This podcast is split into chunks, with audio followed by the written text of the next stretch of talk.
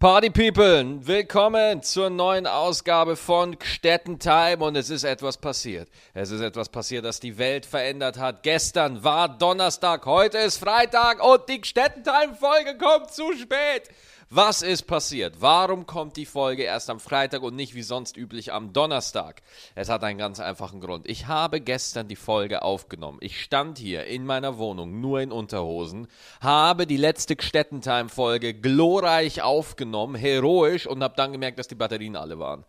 Oh Mann, Alter, kennt ihr das? Ihr, ihr, ich laber gerade und hatte auch wirklich ein paar witzige Sachen dabei, die ich jetzt alle nicht mehr machen kann. Ja, die waren wirklich, also die, die Folge, die nicht aufgenommen wurde, die war echt witzig, die war echt richtig gut. Aber jetzt kommt hier die Scheiße, na ganz geil. Auf jeden Fall raste ich komplett aus Wirklich, eine halbe Stunde lang komplett aus über alles. Ich hatte die Flüchtlingsdebatte drin, ich hatte, ich hatte, äh, ich hatte meine Stories aus World of Warcraft drin, ich hatte einmal Phoebe dabei, die kurz ins Mikrofon äh, gerülpst hat. Und äh, das war ganz fantastisch und ganz toll. Und dann gucke ich drauf und sehe, dass das Aufnahmegerät seit über irgendwie äh, 20 Minuten leer ist. Und ich dachte, ich raste aus, Alter. Und dann hatte ich auch ehrlich gesagt keinen Bock mehr. Ich hatte dann einfach keinen Bock mehr, eine Folge aufzunehmen. Und ich finde, man muss als Mensch auch irgendwie einfach, einfach mal eingestehen, dass wenn man keinen Bock hat, dass man da keinen Bock hat. Ja, ist halt dann einfach so. So, ich finde das auch eine perfekte Einstellung. Sehr. Wenn es einmal nicht geklappt hat, sofort aufgeben, ja. Nicht nochmal neu versuchen oder so. Ich finde das total, ich, ich fände das super, wenn, wenn diese Mentalität einfach ein bisschen in der Gesellschaft mehr angenommen werden würde. Ja, wenn jetzt irgendwie beim Fußball ein Tor geschossen wird und der Torwart einfach sagt, wisst ihr was, ihr könnt mich alle. Ich gehe jetzt in Minute 16 vom Platz, weil ich habe jetzt ein Tor drin und äh, wenn ich eins reingelassen habe, kommt bestimmt nochmal eins. So, Stettentime. Ich weiß nicht, welche Folge genau das jetzt ist. Ich habe äh, letztens auch erzählt, dass ich über meine World of Warcraft äh, erzählen will. Hier ist das Ding, ich habe seitdem nicht mehr World of Warcraft gespielt. Habe ich nicht mehr gemacht. Ich hatte keine Zeit mehr, weil ich total in den Vorbereitungen zur neuen WDR-Show gefällt mir bin. Äh, nächste Woche starten die Aufzeichnungen. Deswegen wird es nächste Woche wahrscheinlich gar keine Gstettentime geben. Ich werde versuchen, am Montag nochmal eine Folge rauszuhauen, aber ich bin tatsächlich diese Woche so dermaßen verplant. Wirklich, ich stehe um 5 Uhr morgens auf, werde dann von öffentlich-rechtlichen Händlern des WDRs äh, einfach aus dem Bett gehoben, äh, in einen Schrank gepackt und dann ins WDR-Studio nach Böcklemünd verfrachtet, wo ich dann für die Aufzeichnung mit Drogen vollgepumpt werde, äh, um dann diese Sendung zusammen mit äh, Matthias Optenhöfel und Tane Schwarzek und äh, das wird sehr fantastisch und freue mich auf jeden Fall sehr drauf. Bin sehr gespannt, Mann. Das ist mal meine erste richtig dicke TV-Produktion äh, bei der ich als Ensemblemitglied dabei bin. Normalerweise bin ich irgendwie irgendwo nur so eine Nutte für fünf Minuten, ja, aber hier darf ich jetzt endlich mal wirklich länger mitmachen. Und da habe ich richtig Bock drauf. Das ist auch etwas, dafür habe ich lange gearbeitet und bin auch froh, dass das jetzt auch mal Früchte trägt, so, äh, weil ihr kennt das, Leute, es gibt so viele talentierte Leute, die bauchfrei und übergewichtig rumlaufen wie ich und äh, einfach nie die Chance kriegen. Apropos, talentfrei. Können wir uns mal kurz über Hans Entertainment reden? Und ich weiß, dass der Typ wahrscheinlich erst durch mich richtig bekannt wird, ja. Aber ist, der Typ hat irgendwie 340.000 Likes auf Facebook und ich zweifle an euch, Leute. Ich zweifle an euch, dass ihr in irgendeiner Form, äh, das kann doch nicht sein. Alle meine privaten Freunde hypen den total und finden ihn total lustig, aber er ist es nicht. Ja, und die Tatsache, dass ich mich drüber aufregt wird, äh, das ist äh, sowieso schon alles falsch. Dass ich über den rede, ist aber egal. Oh, das ist alles so. Es ist einfach krass, dass man, also, ich bin sprachlos. Ich kann, also, boah, das ist, äh, das, ah, es ist eine Katastrophe. Es ist wirklich ganz schlimm. Ähm, ja, auf jeden Fall nächste Woche die Show vom äh, WDR und äh, dann natürlich noch Stand-up-mäßig unterwegs. Diesen, na, was sagen wir denn jetzt? Diesen äh, morgen, jawohl, der 1. August bin ich, Leute, Bielefeld. Ich bin in Bielefeld. Und wenn ich noch einmal diesen Spruch höre, Bielefeld gibt's doch gar nicht. Alter, ich hack mich in deinen Facebook-Account rein, ja. Wenn das auch nur einer schreibt, ja. Ich hack mich in den Facebook-Account rein. Dann warte ich, bis du bis es Nacht ist. Finde deine Adresse rauf, komm zu dir ins Schlafzimmer und setz dir einen schönen Kackehaufen aufs Gesicht. Weißt du? Das mache ich. Weil der Spruch war nie lustig, ist nicht lustig. Und das Krasse ist, alle Leute, die den schreiben, ihr wisst, dass der nicht lustig ist. Ihr wisst das. Ihr wisst, dass der nicht lustig ist. Ihr, habt, ihr wisst es ganz genau. Tief in eurem Herzen wisst ihr, dass der nicht lustig ist. Und deswegen schreibt ihr den. Und das finde ich nicht gut. Gestern äh, ist auch noch was Krasses passiert. Mein Kater äh, hat, äh, ja, der hat, ich habe festgestellt, mein Kater isst gerne Plastik. Mein Kater isst gerne Plastik. Jawohl, ich habe äh, gesehen, ich habe, äh, ihr kennt doch so, so Wasserflaschen, ne? Mineralwasserflaschen. Und die haben ja so ein Etikett.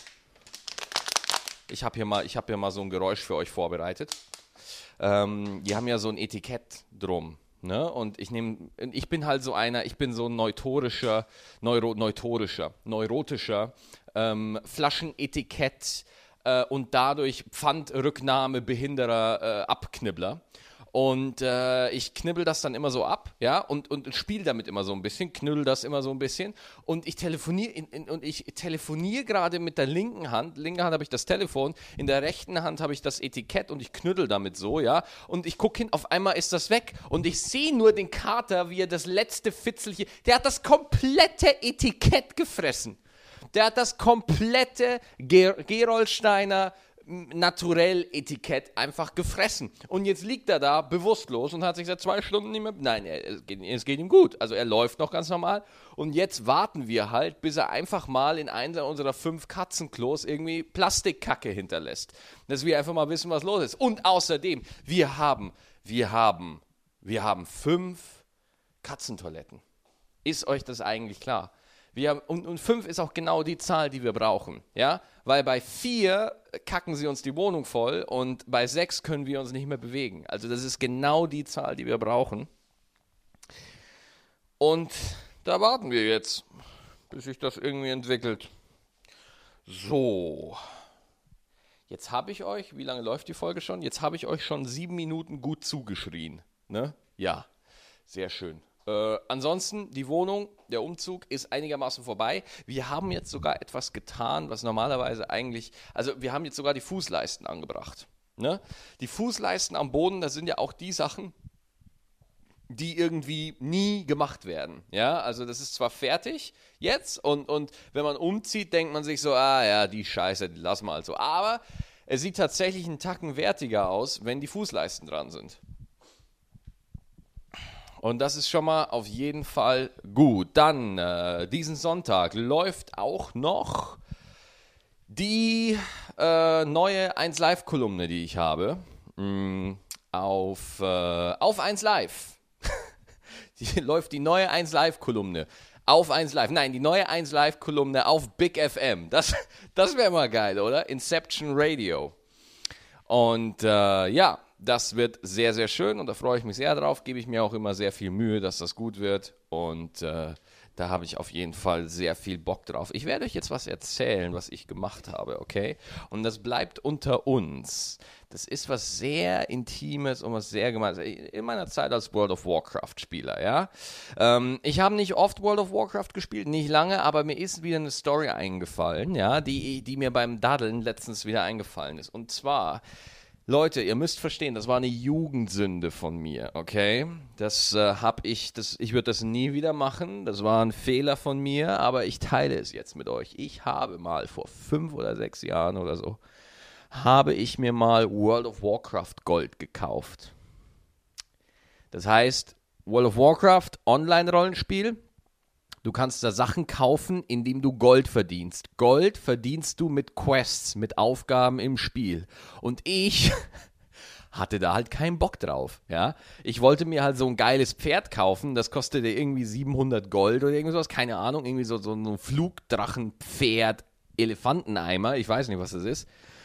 Und das war halt ziemlich teuer. Das heißt, und es gibt sogenannte China Farmer, wenn ihr davon schon mal gehört habt. Ein China Farmer ist ein kleiner, einsamer Junge in China, der dafür bezahlt wird, dass er in Ketten irgendwo in einem Keller World of Warcraft spielt und rumläuft und Gold verdient, ja, oder Items, besondere Items, die man kriegen will, weil mit World of Warcraft kriegt man nur Items, wenn man irgendwelche krassen Monster hundertmal umhaut und hofft, dass irgendwann das Item von dem Monster als Beute fallen gelassen wird, das man einfach haben will. Und ich habe mir das alles angeguckt.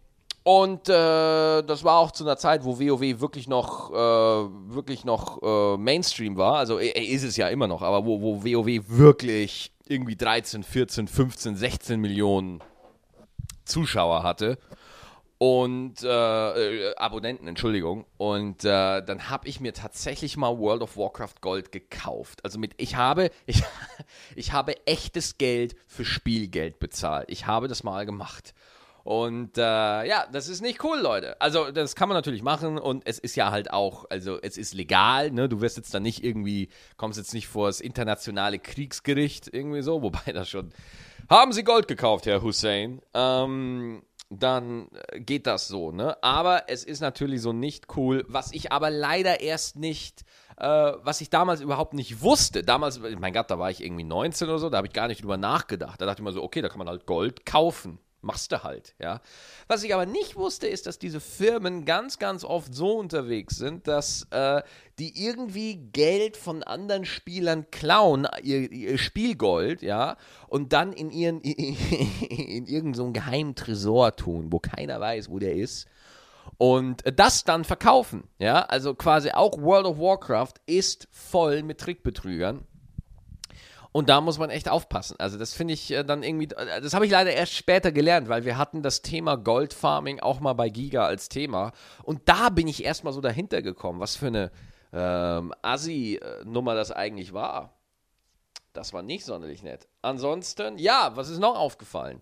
Was ist noch alles passiert? Natürlich, äh, wann war das denn? Ich glaube, es war irgendwann Mittwoch, glaube ich, war das. Kann es Mittwoch sein? Ich glaube nicht, dass es Dienstag war, es war Mittwoch. Und ich äh, gehe da gerade so rum, ne? Mittwoch chill ich gerade so, schreibe gerade natürlich für die WDR-Show und äh, bin ganz normal, trinke Kaffee und äh, mit, nackt mit meiner Batman-Maske. Und auf einmal explodiert mein Twitter. Und mein Twitter ist so dermaßen explodiert, Alter. Ich hatte ganze zwei Replies, ganze zwei Antworten. Das ist für meine Verhältnisse explodieren. Und ich gehe da ran und ich wollte einfach mal wissen, hey, was ist denn jetzt los? Was gehen bitte alle so ab? Und das Einzige, und, und auf Facebook sind auch alle steil gegangen, wo ich mich erstmal gefragt habe, was ist denn los? Wow, du bist gerade auf Rocket Beans TV. Wow, du musst du hin, musst du einschalten. Und ich so, ich bin nicht auf Rocket Beans TV, ich bin hier. Also wie kann das sein? Was, was ist denn da los? Dann habe ich halt ähm, auf äh, Twitch, ne, da läuft das ja, habe ich das äh, eingeschaltet und dann dieses geile Bild, wo ich halt, wer war es nochmal? Äh, von links nach rechts, glaube ich, war es Dennis, äh, Etienne, Nils und Colin, ja, wie ich da diese vier erwachsenen, vier außer jetzt äh, Colin bärtige Männer sehe, ja, die halt diesen scheiß Klebstreifen auf der Stirn haben. Und da musste ich erstmal lachen, ja. Und äh, dann hatte halt Colin leider ähm, das, das, äh, das traurige, also die haben, muss ich erklären, die haben gespielt, wer bin ich? Ja, ihr kennt das sicherlich. Wenn ihr Freunde habt, ist das sicherlich so, äh, man, man schreibt auf den Zettel, wer man ist, irgendeine berühmte Person. Oder auch nicht. Es sollte aber eine berühmte Person sein, weil sonst wird das Spiel sehr lange. Und äh, man klebt diesen Zettel auf die Stirn seines Gegenspielers und derjenige muss durch Fragen an dich rausfinden, wer er gerade ist, welcher Name da auf dem Zettel steht. Und die, äh, die Rocket Beans haben sich gedacht, so, hey, wer bin ich? Hört sich nach großem Entertainment an und ist es halt auch. Ist es wirklich, es war eine sehr lustige Folge. Und ähm, da wurde ich halt erwähnt. Ähm, und ich glaube, ich weiß es nicht, ich glaube, Nils war es. Nils hat irgendwie Colin äh, da einen, äh, und ich, ich musste so lachen, weil ich endlich erfahren habe, dass ich nicht attraktiv bin. Das fand ich sehr schön. Also guckt euch die Folge an äh, und generell guckt euch Zeug von Rocket Beans an. So äh, ist cooler Scheiß, was die Jungs da abliefern und ist sehr, sehr cool.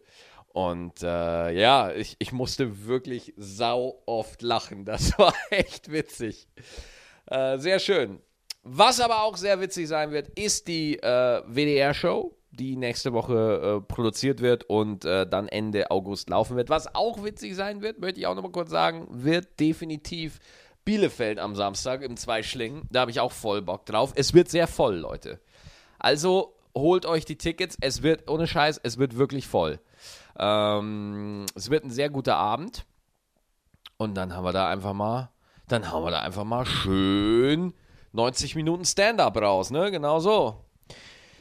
So, über was können wir noch alles reden? Oh, ich wollte ja Zuschauerfragen beantworten. Natürlich, sowas mache ich ja immer gern. Ihr könnt mir nämlich Zuschauerfragen stellen an gstettenletter at googlemail.com. gstettenletter at googlemail.com.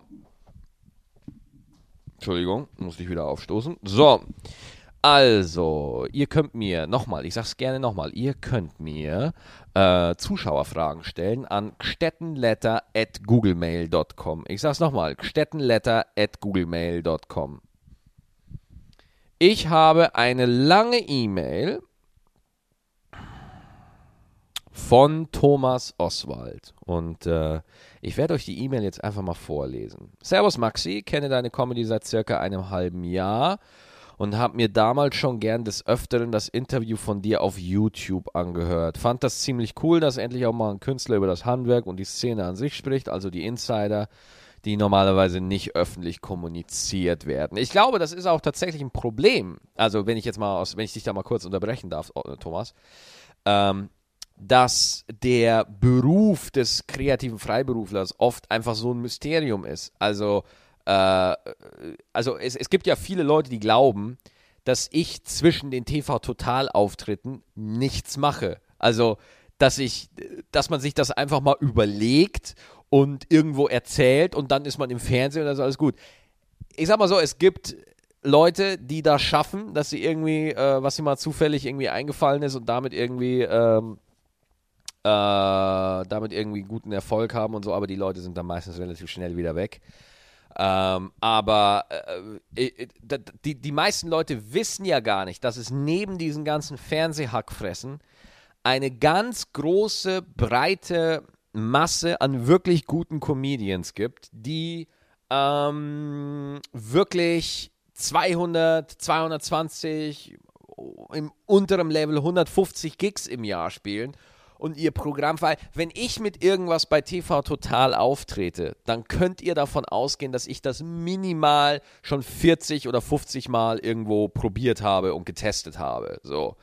Und das Krasse ist ja, Alter, wie oft trete ich, es ist so geil, du trittst mit irgendeiner Sache live auf mit einer Idee und da räumt, du hast die Nummer so tight, so gut und sie räumt ab und dann stehst du da irgendwo bei einem Fernsehpublikum und die Nummer dann so, uh und dann stirbt es dir einfach. Weil im Fernsehen Stand-up machen ist halt einfach, also sag mal so, Stand-up machen in Shows, die nicht für Stand-up ausgelegt sind, ist halt einfach mal fucking anstrengend. Also, das kommt halt dann nie so geil rüber. Und der Grund, warum Stand-up-Comedy in Deutschland halt auch noch so, so, so einen Semi-Ruf hat, ja, ist, weil es momentan äh, und nach dem Weggang von TV Total überhaupt keinen Kontext mehr für Stand-up gibt, keinen Rahmen, in dem Stand-up einigermaßen gewürdigt und, und performt werden kann, ja, dann hast du nur noch äh, irgendwie den Einheitsbrei. Aber wir arbeiten ja alle dran, dass das äh, nicht so bleibt. Äh, da müssen wir ja gucken. So, Thomas, Entschuldigung, ich habe jetzt die, die, die, äh, die E-Mail abgebrochen mit deinem Podcast machst du in die Richtung weiter und das finde ich ziemlich geil. Ich mache selbst seit zwei Jahren Stand-up. Ah, daher weht der Wind. Ich mache selbst seit zwei Jahren Stand-up in und, un, um, äh, und um München, wo die Bühnen recht rar sind. Das stimmt. Das stimmt. Die sind da wirklich, in München gibt es nicht so viel. Zumindest so viel, äh, weiß ich nicht so viel, was es da gibt. Bin noch in der Mixshow-Phase und mache ab Herbst dann auch Vorprogramme von einem Kollegen, der damit mittlerweile sein Geld verdient. Alles klar, Opener. Oh, das ist ja nett, das ist schön. Und vor allem dafür, den Lebensunterhalt mit Comedy zu bestreiten, habe ich vor jedem Komiker, der das geschafft hat und mit jedem Gig aufrecht erhält, echt viel Respekt. Neidlos. Vielleicht kannst du in deinem nächsten Podcast ja genau das Thema mal ansprechen, diesen Break-Even-Point. Also wann man davon leben kann. Hm. Wann kann man davon leben? Das ist ganz unterschiedlich. Äh, es gibt, also der beste Weg, um relativ schnell davon leben zu können, ist richtig gut zu sein. Also das, äh, ich, ich kann auch keinen anderen Tipp geben. Also ich habe 2007 das erste Mal Stand-up gemacht. Äh, aber wirklich immer mit langen Phasen dazwischen, weil ich da auch noch bei Giga gearbeitet habe. 2007 und da habe ich wirklich oft immer, äh, also ich habe dann einen Auftritt gemacht und dann drei Monate wieder gar nicht, weil ich, äh, weil es so katastrophal war und ich Angst hatte und dann wieder hoch. Und dann, als Giga 2009 dicht war, dann musste ich anfangen.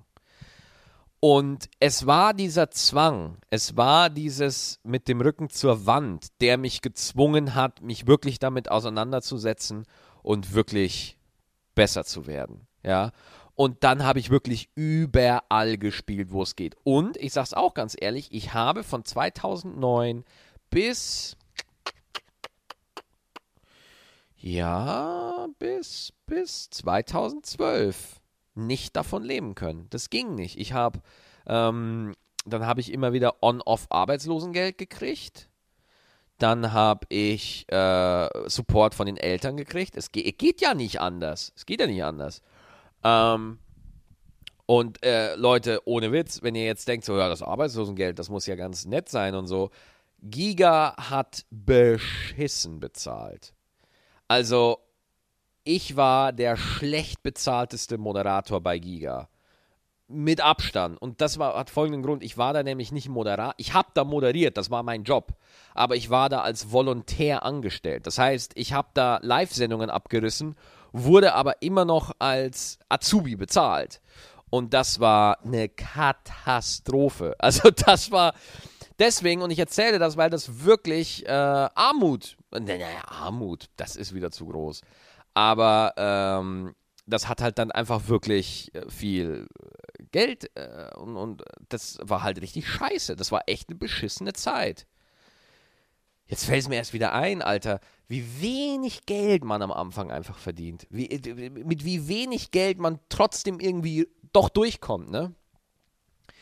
Und wann hat's angefangen? Wann, also äh, wirklich der beste Weg, diesen Break-Even-Point zu erreichen, ist wirklich gut zu sein. Ja, klar, es gibt Leute, die haben irgendwas, sind irgendein Typ, irgendwas Interessantes an ihnen und haben irgendwas, der, wo sie halt irgendwie schnell durchgereicht werden. Das passiert, das kommt vor.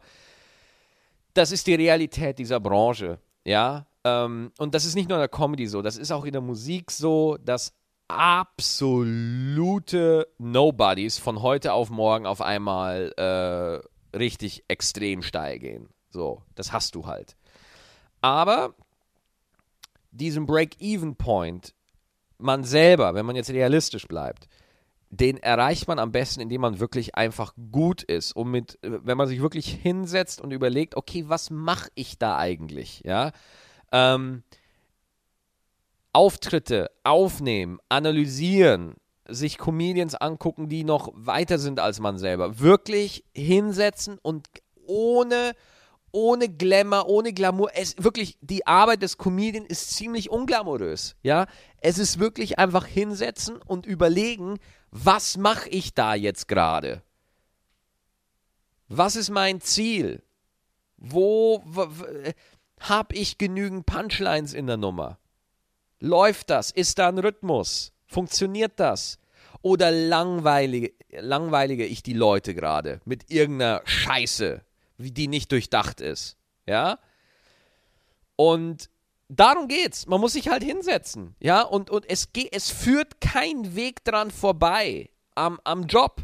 Ja, es gibt so viele Leute, die wollen berühmt werden, die wollen Star werden, wollen das alles, aber setzen sich nicht hin und machen's, ja, oder nicht hinsetzen oder sich oder, oder, oder, du musst es ja nicht schreiben, du kannst es ja auch einfach nur irgendwo in den Tape Recorder reinreden und dann überlegen und von da aus arbeiten, weißt du?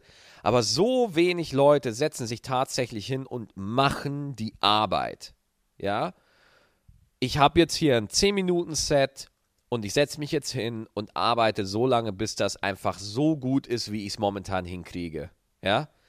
Weil wenn du dir deine eigenen Auftritte anguckst, Alter, du kannst immer was besser machen. Und sobald du auf ein Level kommst und, und wenn du das konstant machst, wenn du einfach Shows machst, wo du immer gut bist, wo du immer den stärksten Abschlussapplaus kriegst, wo du immer die meisten Lacher hast.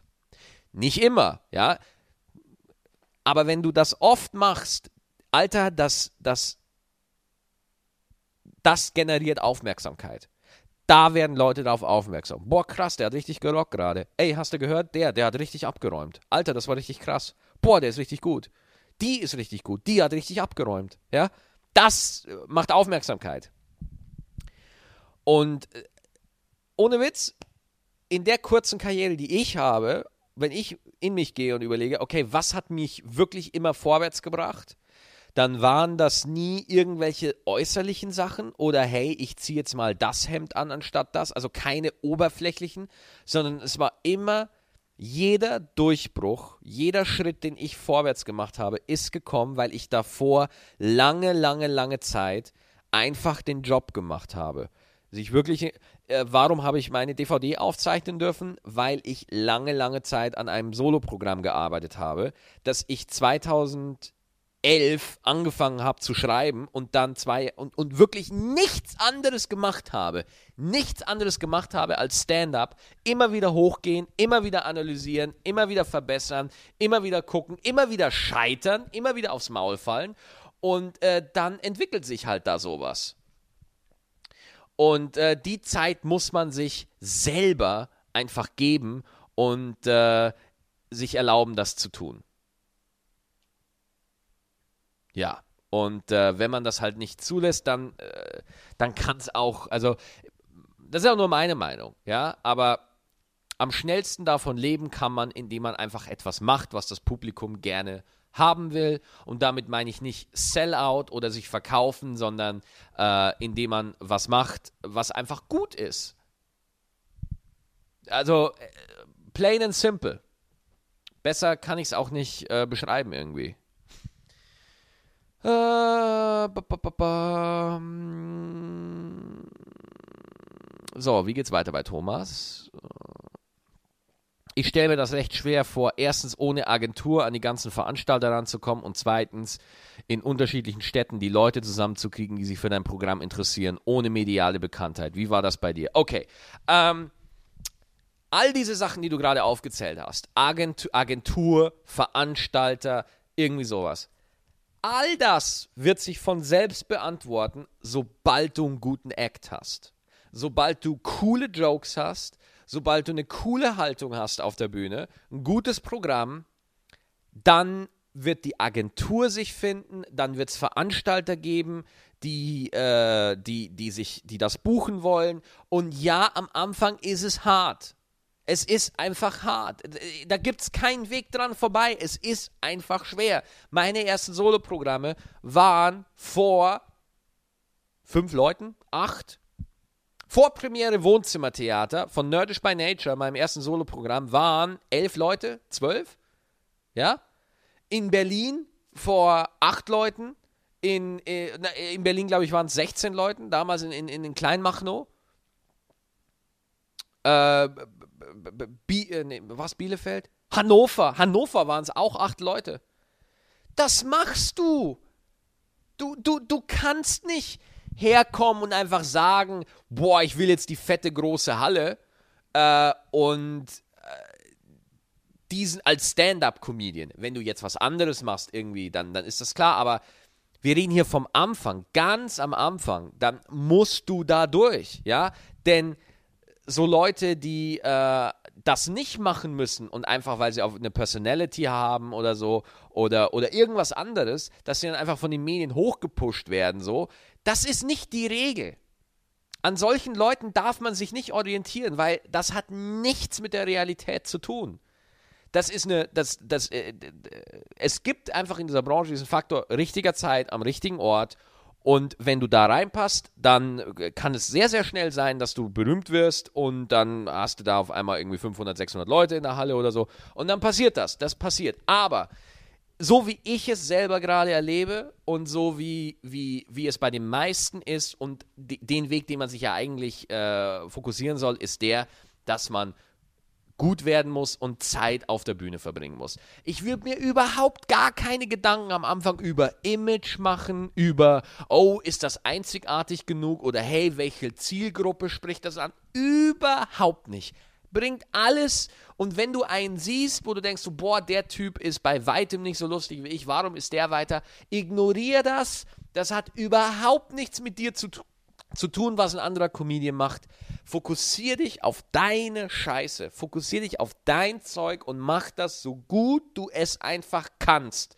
Und treib dich immer selber an, besser zu werden. Und akzeptier, dass egal wie gut du wirst, dass es immer Leute geben wird, die sagen, ja, das ist aber echt, das ist überhaupt nicht lustig, das ist total kacke. Akzeptier das. Es geht darum, ob du das willst. Und auch wenn du wenn du es total willst und richtig viel Arbeit investierst, und alles richtig machst, kann es trotzdem noch sein, und damit muss man auch leben, dass du niemals eine mediale Bekanntheit erreichen wirst. Weil Fernsehen ist echt nochmal eine andere Nummer. Da spielen nochmal andere Regeln mit sehr viel Politik und das ist nicht abwertend gemeint, sondern jeder Fernsehmann, der das jetzt hört und jeder Künstler, der das jetzt hört, wird mir recht geben.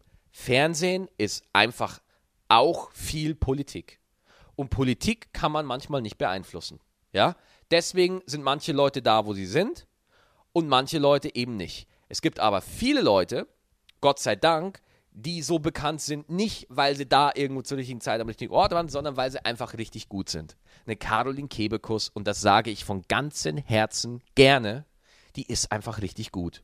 Und die hat es verdient. Das ist einfach richtig. Das ist einfach richtig, dass die 2000 Leute im Solo hat. Das ist einfach richtig, weil das einfach wirklich toll ist, was die Frau macht. Das ist einfach toll.